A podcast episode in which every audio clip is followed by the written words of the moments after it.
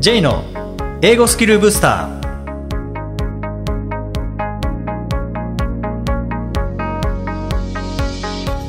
こんにちは J こと早川浩二ですこんにちは、アシスタントのあきです。この番組は旅行や仕事で英語を使えるようになりたい方、TOEIC などの資格試験の勉強をしている方、英語学習へのモチベーションを高めたい方にスキルアップのコツをお伝えしていく番組です。J さん、今回もよろしくお願いします。よろしくお願いします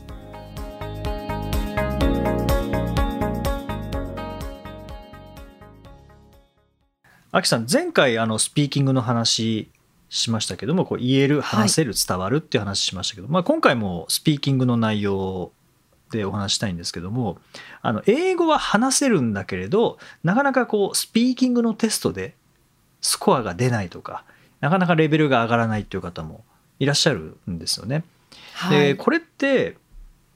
それこそ話せる言える伝わるっていう前回のあの、まあ、3段階ありましたけどもちょっとまあはいそれに近いところもあって、話すスピーキング英語で会話をするっていうのとこういうテストで点数を上げるっていうのは、まあ、共通してるところもあるんですけどもやっぱり違いっていうのもありますよね。テストってなると、そのテスト独自の内容ってありますよね。このテストはこの話をしなきゃいけないとか、きっとそのテスト独自の求められるスキルっていうのがあるような気がしますね。そうですねあとはあの聞き返せないっていうのありますよね。特にああのそうですね機械を相手にやるテストの場合は、まあ、TOEIC、SW とかもそうですし、まあ、まあ TOEFL、IELTS、リンガスキル、プロゴスいろいろスピーキングのテストありますけども聞き返せないですからね。聞き逃したらアウトっていうのはありますからね。ね。うん。なのでまあまあそういった、えーまあ、対人に対してこう話すわけではなくて、まあ、スピーキングのテスト機械を相手に話すってなったら、まあ、そういうえーテストの基準として採点基準というところもあるんですけども僕もう一つあるなって思うのがあの型。パターンですよね。う、うんん例えばあの話し方って言った場合話し方の型って大体方角とか方法のあの方ですよねはい。漢字で書く場合。うんで、まあ、その話し方って言った場合には例えば発音とか、えー声の大きさとかイントネーションとかアクセントとかなんかそっちの方にフォーカスがいくような気がするんですけどテストなんかではもちろんそれも大事なんですよね発音とか、まあ、流暢さとか正確さっていうのはもちろん大事なんですけどもう一個話し方の方があのパターンうんとか、まあ、フォームっていうんですかねフォーム。そのはい。パターンこうしこうなってこうなってこうなってこうなるみたいな感じの、まあ、論理構造って言ったらいいかもしれないですけどもそのパターンとしての話し方これを身につけないとなかなかスピーキングのテストでスコアが出ない。やみくもに喋って流暢に喋ったけどパターンがもうめちゃくちゃだとか、えーはい。論理的にこうつながってないとかってなるうんとどうしてもあのスコアにつながらなかったりするのででもじゃあそれってテストだけに役に立つのかっていうとこれ実はビジネスとかあの、大学で授業を受けるとか大学で授業を受けるとかあとはもうプレゼンとかっていうところにもはい結構役に立つえー流れかなと思うんですけども例えばまあ TOEFL の採点基準なんかによくあるのが、まあ、スピーキングのあるのがあのコヒアレンスっていうこう一貫性とかですね。ああ、問われますね。うーんで一貫性って喋ってたらじゃあ一貫してるかっていうと喋ってるだけでは一貫してないですもんね。そうなですよね。うーんいや、本当に。うん。まあ、そういう意味では前回の言言える話せる伝わるであればただ喋るだけだったら話せるでもこう一貫してるかどうかっていうのはこう伝わるかどうかっていうところですもんね。ロジカル、まあ論理性とかそういうことにもつながりますね。うんその一貫性とかあと話の内容がこう発展してるかどうか development のところですよね発展してるかどうか。うんなんか言い言い切って抽象的な話で終わってないかちゃんと具体化できてるかとか確かに。うんなんかこうソリューションの話をしたらそそれをしっかりと、えーなんでそれが効果的なのかっていううんこう理由まで話してるかどうかとかなんかその辺って英語が話せるだけではたどり着けない言語力の部分だと思うんですよね。確かにそうですね。話せるだけじゃそこが点数逆につかないですもんね。そうなんですよね。あのこれあのロバート・ヒルキ先生が前に言ってたことなんですけど、えートフル受けた時に完璧なネイティブの発音でめちゃくちゃなことをあの 論理破綻してるようなことをはい言はい。うっていうのとあとは絶対にこれ日常でやったら問題になるような話。もう完全な差別みたいな。自体が。あだけど論理構造はしっかりしているあ、はい。っていうのでやったところやっぱり論理構造しっかりしてる方がやっぱ点数は高かったっていうその、まあ、コンテンツももちろんあの実際は大事ですけどね大事ですけど、はいまあ、そういはいうテストとしてはやっぱりこう論理性とか coherence とかで development ちゃんとしてるかどうかっていうのはやっぱ大事はうんあ。っていうのを見られてるってことですね。判断基準にされてる。う。うんんまあでもいくら素晴らしい意見を持っていてもそれがこう一貫してないとかってなった場合には、まあ、テスト離れた時にもあの意見はあるけどうまく伝わらないっていうのってこう一貫してないとか十分説明がなされてないとかなんかそういうことだと思うんですよね。確かに。あの、私も、まあ、あるスピーキングテストの、あの、面接官をやったことがあるんですけれども、ん例えばその本人だけの経験だけで語ってないかみたいな判断基準がやっぱりあるんですよね。それを一般論として説明しなきゃいけないのに、私はこうですってなってしまうと、やっぱり説得力に欠けるっていうことで、採点がちょっと点数が下がるみたいなこともあるので、やっぱりそういうところも見られてますよね。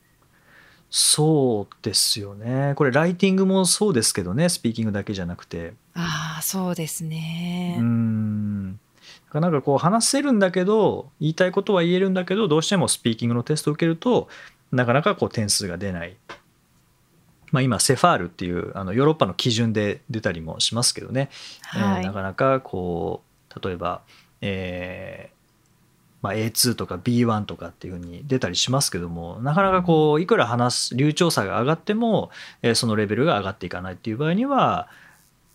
その正確に話せるか流暢に話せるかではなくて一貫して話せるかとか話がしっかりこう展開してるかとかなんかそっちの練習をしない。といけないっていうところは結構出てくると思うんですよね。いやー、出てきますよね。うんなんかこう、それって客観的に見てくれる人がいるといいですね。自分ではこう、辻褄が合ってるように感じて喋ってたりとか書いてたりとかすることでも、人から見たときに、なんでこういうことになってんのっていう、辻褄が実は合ってないよっていうことを指摘するこ、されることが私もあるので、なんか誰かに見てもらう、チェックしてくれる人がいると、さらにいいかなって思います。確かにそうですよね。でなんか客観的にその指摘を受けて大体あ自分の弱みってここだなって分かってきたらあとは自分で録音しながらとかライティングであれば書きながらとか、であうんここちょっとあの十分な説明ができてないなとかあちょっとここ一貫してない、ここちょっと飛躍しちゃってるかなとかってなんか自分で分かるようになりますもんね。そうですね。客観視できるようになってきますよね。うんでもなんかその力って結構こうテスト対策をしながら身につけることができるなっていうのは僕は思うんですよね。確かに。はい。うん、例えば、まあ、 accuracy こう正確さとか fluency 流暢さっていうのもこのえいかに英語らしく話せるか正しい英語として話せるかっていうのももちろん大事ですけどもあとは coherence development という一貫性とか話を展開していくっていうのはもうテスト対策例えばこの表を説明してくださいってなったらもう一応説明の仕方としてあのモデルアンサーみたいなのって教材であればついてると思うんですよね。ああ、そうですね。はい。うん、でそれとえ自分の、えー答えが、まあ、話したものがどれだけこうずれてるのかとかでもし結構大きくずれてるなんとなく喋ったんだけどなんか見た見たものをただ喋ってるだけだな全然一貫してないなとか対比になってないなとかっていう場合はもうモデルアンサーを音読してであはい。こういう表現を使ってまずあこういうところから出だしこういうことを言えばいいんだなとかっていうのが身についてくると、はいはいそれ自分の表現になりますもんね。いやー、なりますね。私もよくうん TOEIC のスピーキングのテストは受けるんですけれども、はい、その確かにそのスケジュールを見て質問に答えなさいみたいなのがあるんですよね。うんうんうんで、そんな難しくはないんですよ、実際は。その情報を見ながら答えればいいだけなので。ただ、どういう順番で答えてった方が一番伝わりやすいかっていうところが難しいだけで、それをちゃんとサンプルアンサーを確認すれば、あ、こんな順序で言えば相手に伝わりやすいのかっていうのはすごくよくわかるので、いつもサンプルアンサーを まずはしっかり確認するってことをやってますね。うんそうですね、まあ、TOEIC のスピーキングであれば、例えばあの写真描写とかもありますもんね。あ、はいはいはい。あれなんかもうなななんか頑張って言おうとするとどっから言っていいか分かんなくて、そうなんですよ、ね、結局なんか、うん、言えなくなっちゃうっていうのはあるかもしれないですけどもなんかまずはじゃあ、えー、全体を言ってで前の方に見えるものを言って後ろの方に見えるものを言ってみたいな、うん、なんかそういう自分なりの順番とかそういう教材にあるサンプルを参考に自分の型パターンを身につけてしまえばそんなに大変じゃないですもんね。工夫がいらなくなりますよね。そうなんですよ。即興でいきなりやろうとすると、なんか、あの、さっき言ったように全体を説明した後にこの人説明して、また全体を説明してみたいな、あの、行ったり来たりになってしどろもどろになっちゃうので、順番を決めていく、まあ、さっきのパターンですよね。を決めていくと、すごくスムーズに話せるようになるし、しゃ喋りやすいですよね、やっぱり。そうですね。あと、まあ、特にこうビジネスで、こう、会議で発言しなきゃいけないとかプレゼンしなきゃいけないってなったらもちろんこう流暢さも大事ですけどもいかに型を早く身につけるかっていうところですね。型身につけたらあの表現の工夫がいらなくなるのとあと聞き手にとってもその型にのっとって話してもらえればすごく話を追いやすいんですよね。そうですねうんでその辺って例えば、まあ、 TOEFL とか、まあ、アカデミックな感じではありますけど例えば書くときはイントロを書いて、まあ、導導入ですよね。導入書いて、あ、この話なんだな、あこういう立場なんだなっていうのをイントロで書いて、で、それより細かく説明していくのがボディがあって、で、最後にはまたまとめるコンクルージョンがあって、で、そのボディのところでも最初に、段落の最初には、例えばトピックセンテンスって言われる、この段落ではどういう立場を取るのか。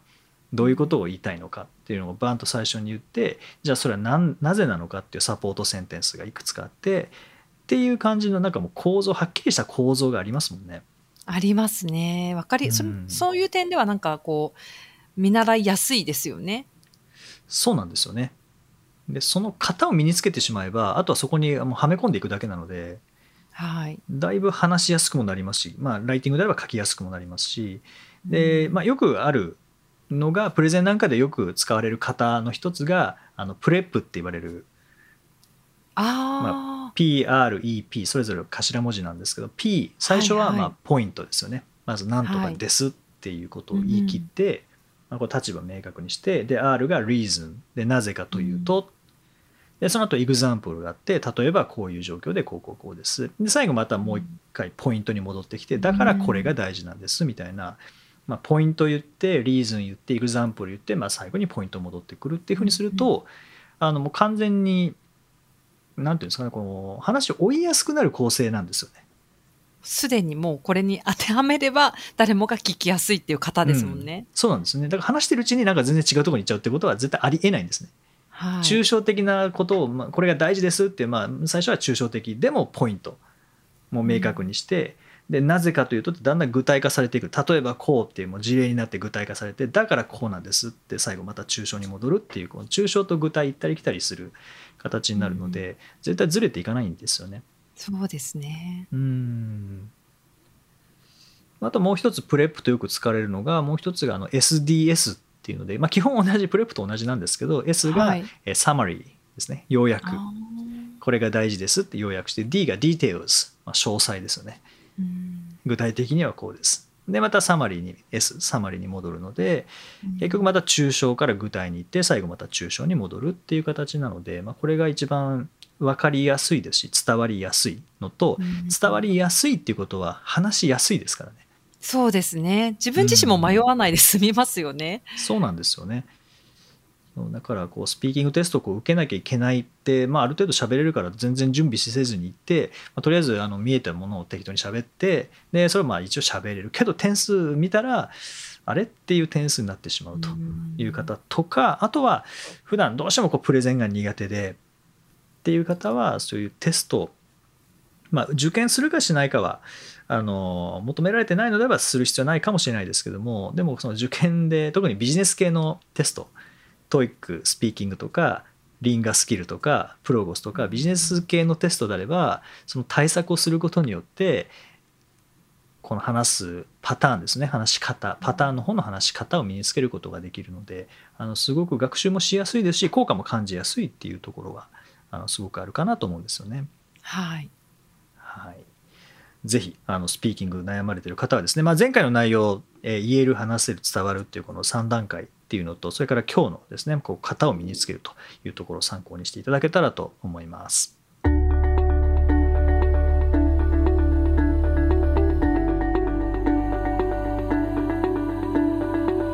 Useful expressions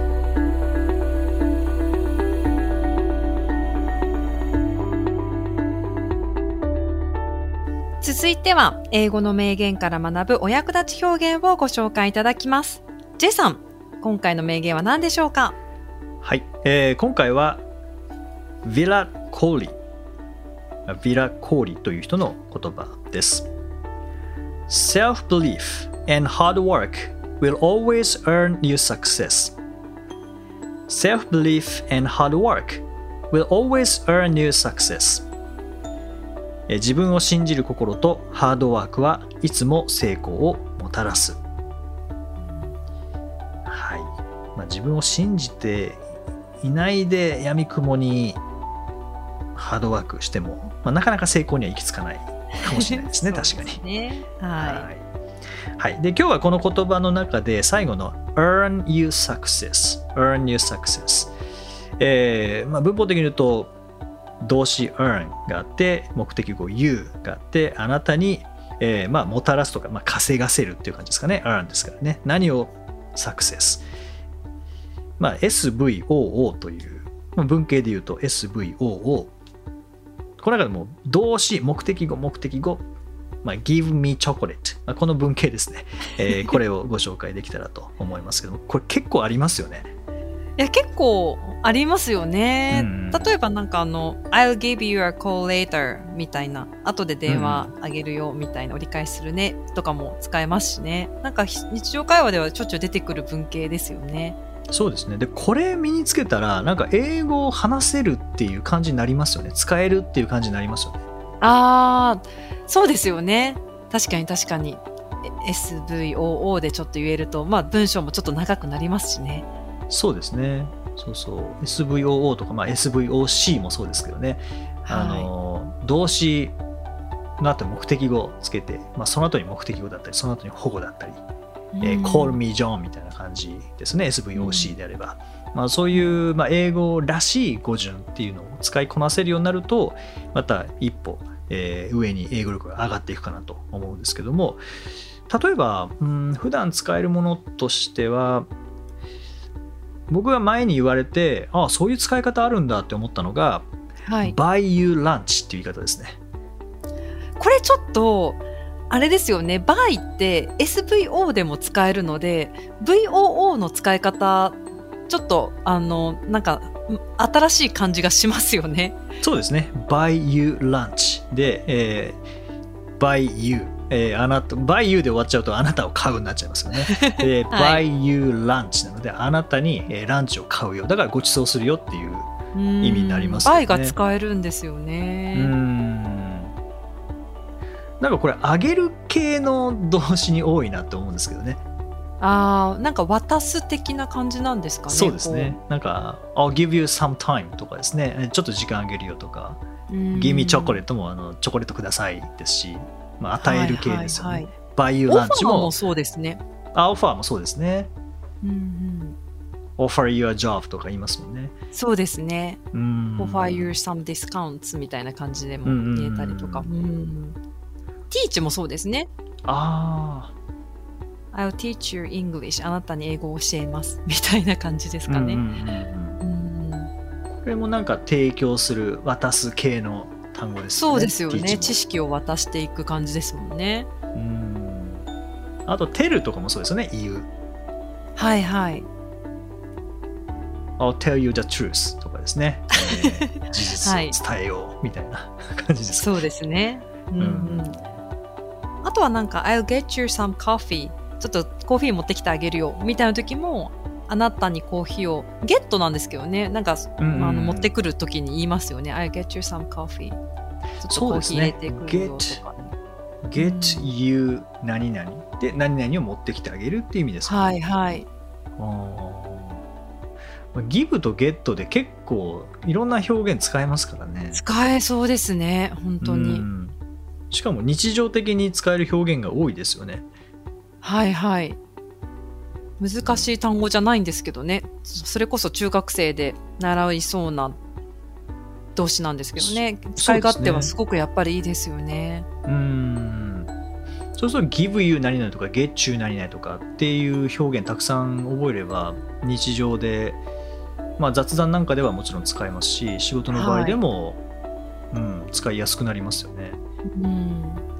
send you an email とかもそうですもんね。あ、そうですね。そうですね。うん鮮度もそうですね。あと、ショーですね。ショーもそうですね。ああ、show もそうですね。うん。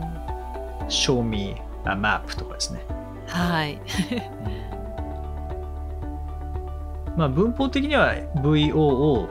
まあ、主語入れたら SVOO ですけども、これ慣れてくると SVOO だなとかって思わずに普通に使えますもんね。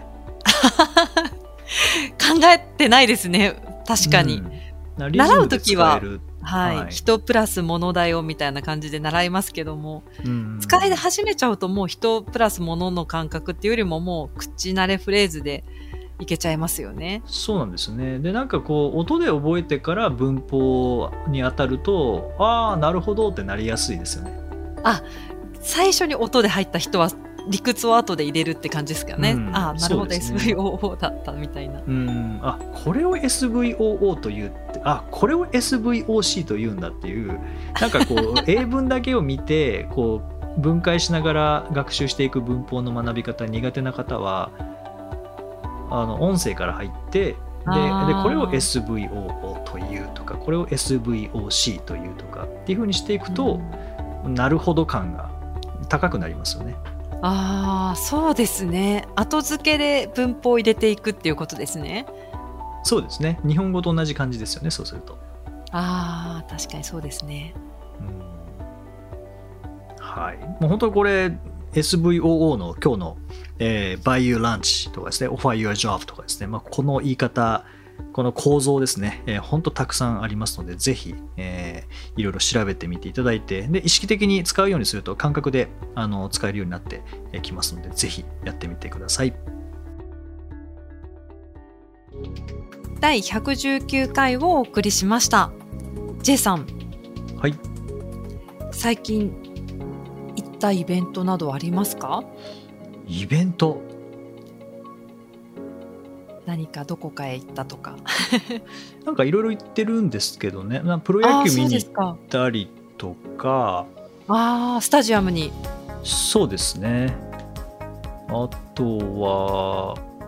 まあ、お笑い関係の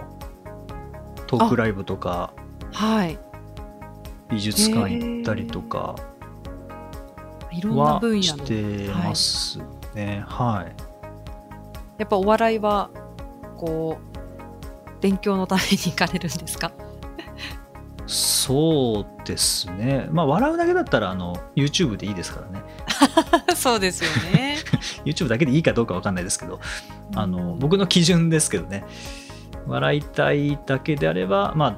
YouTube でいいんですけど、やっぱりなんか、その、空気感とか、はい。あと、フォーカスが当たってない人を見るのが僕は好きなんですよね。裏方の人。裏方というか、あの、喋ってない人、ああ。どうやって聞いてるのかとか、え？あ、ステージ上で喋ってない人を逆に見てるってことですか？はい、喋ってる人から一番遠くにいる人とか、絶対気抜いてると思うんですけど、そうでもないんですかね？意外とど、どうなんですか？やっぱり見られてることを意識されてる方が多いんですかね？ステージにいる方は、どんな状況でも。うん、そんな気がしますね。ああ、そう。演劇とか見に行ってもセリフを言っている人から一番遠くにいる人を見たりするんですよね。まさか見れ見られてるとは思ってなさそうな人を見てるんですね、じゃあ。そうそうそうそう野球とかでもそうなんですけどねあの一番ボールから遠い人とか何がどういう。表情をして守ってるんだろうとかなんかそそこがなんかこう気になるんですよねえ、その素が、素の部分をちょっと見たいっていう感覚なんでしょうかね？それとも、あ全然素じゃなくてそうププロ意識識かな？あ、どちらかというと。う。ん。まあ当然なんか自分の番になって一生懸命やるのはそれは当然だと思うんですけど自分の番じゃない時あー。どういう表情でど。ういうふうに振る舞うのかっていうなるほど。そこになんか興味あるんですよね前からってことはじゃあ J さんが逆の立場だった時例えば何かトークライブとか何でもいいんですけど、何かステージに上がってる時はそこ意識しているってことですよね、きっと気。抜かないですねあそうですか。はいだって同じように見てるかもしれないですからねそうですよね。僕がいるかもしれないですからね。そうですね。そういうことですよね。何が正解なんですかね。やっぱりみ見てる方としては真剣にやってるなっていうのが伝わった方が見てる人としてはやっぱいいんですかね。気持ちがいいっていうか。うん、でもなんかやっぱお笑い芸人さんとか見てたらやっぱどこで入れるかっていう意識で多分聞いてるので。あ話に入るタイミング。そうです。しすごい真剣というか、まあ、顔はニヤニヤしてるかもしれないですけどやっぱりあのなんかこう緊張感というかあ隙間を見つけようとしながら聞いてるんじゃないですかね。ーそうですよね、まあ、絶えず100%そのその聞き方じゃないと思いますけどなんかいつボールが来てもいいような感じでなんならカットできる時があればそそれそれもいいタイミングでカットできる時があればカットにね入るとか。うんいや聞いてないとチャンスも巡ってこないですもんねそういう方々は。そうそうなんですよね。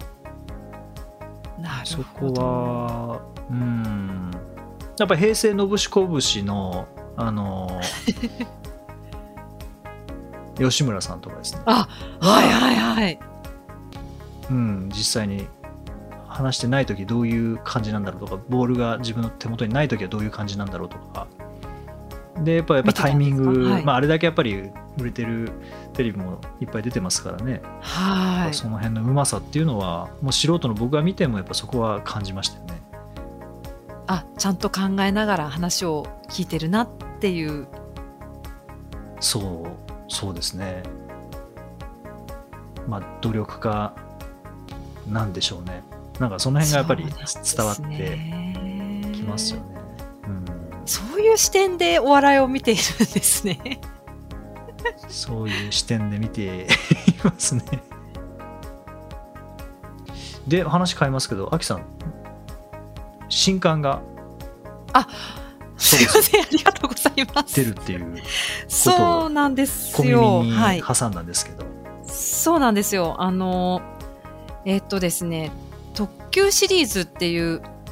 えーシリーズ本が、ト TOEIC の本があるんですけれども、うん。えー音読特急という、まあ、音読に注力した本を出させていただくことになりました。えー音読まあ、主にパート3、4をまず、えー解いてもらってでその後にしっかり音読しましょうっていう趣旨の本なんですけれども。うーん。それはもう出てる感じですかね？えーっとですね一応5月20日には出ているんじゃないかなと。じゃあまあ今日あたり並んでるかもしれないし、はい、あさってまで待たないとかもしれないですけどそのあたりまあ、もう間もなく。かなっていう とこですね。はい、解くだけじゃなくてちょっと音読もやってほしいなっていうことで、はい。朝日新聞出版社さんの特急シリーズですね。はい、からありますので、はいよろしくお願いします。はい、改めまして出版おめでとうございます ありがとうございます。はいぜひ音読特急ですね、えー音読素材なんかないかなと探している方はぜひチェックしてみてくださいはい。さて、この番組ではリクエストやご感想をお待ちしています。メッセージはツイッターやメールなどでお気軽にお送りください。また、毎日配信の単語メール、ボキャブラリーブースターの購読もおすすめです。J さん、今週もありがとうございました。どうもありがとうございました。Okay, thank you for joining us. See you next week.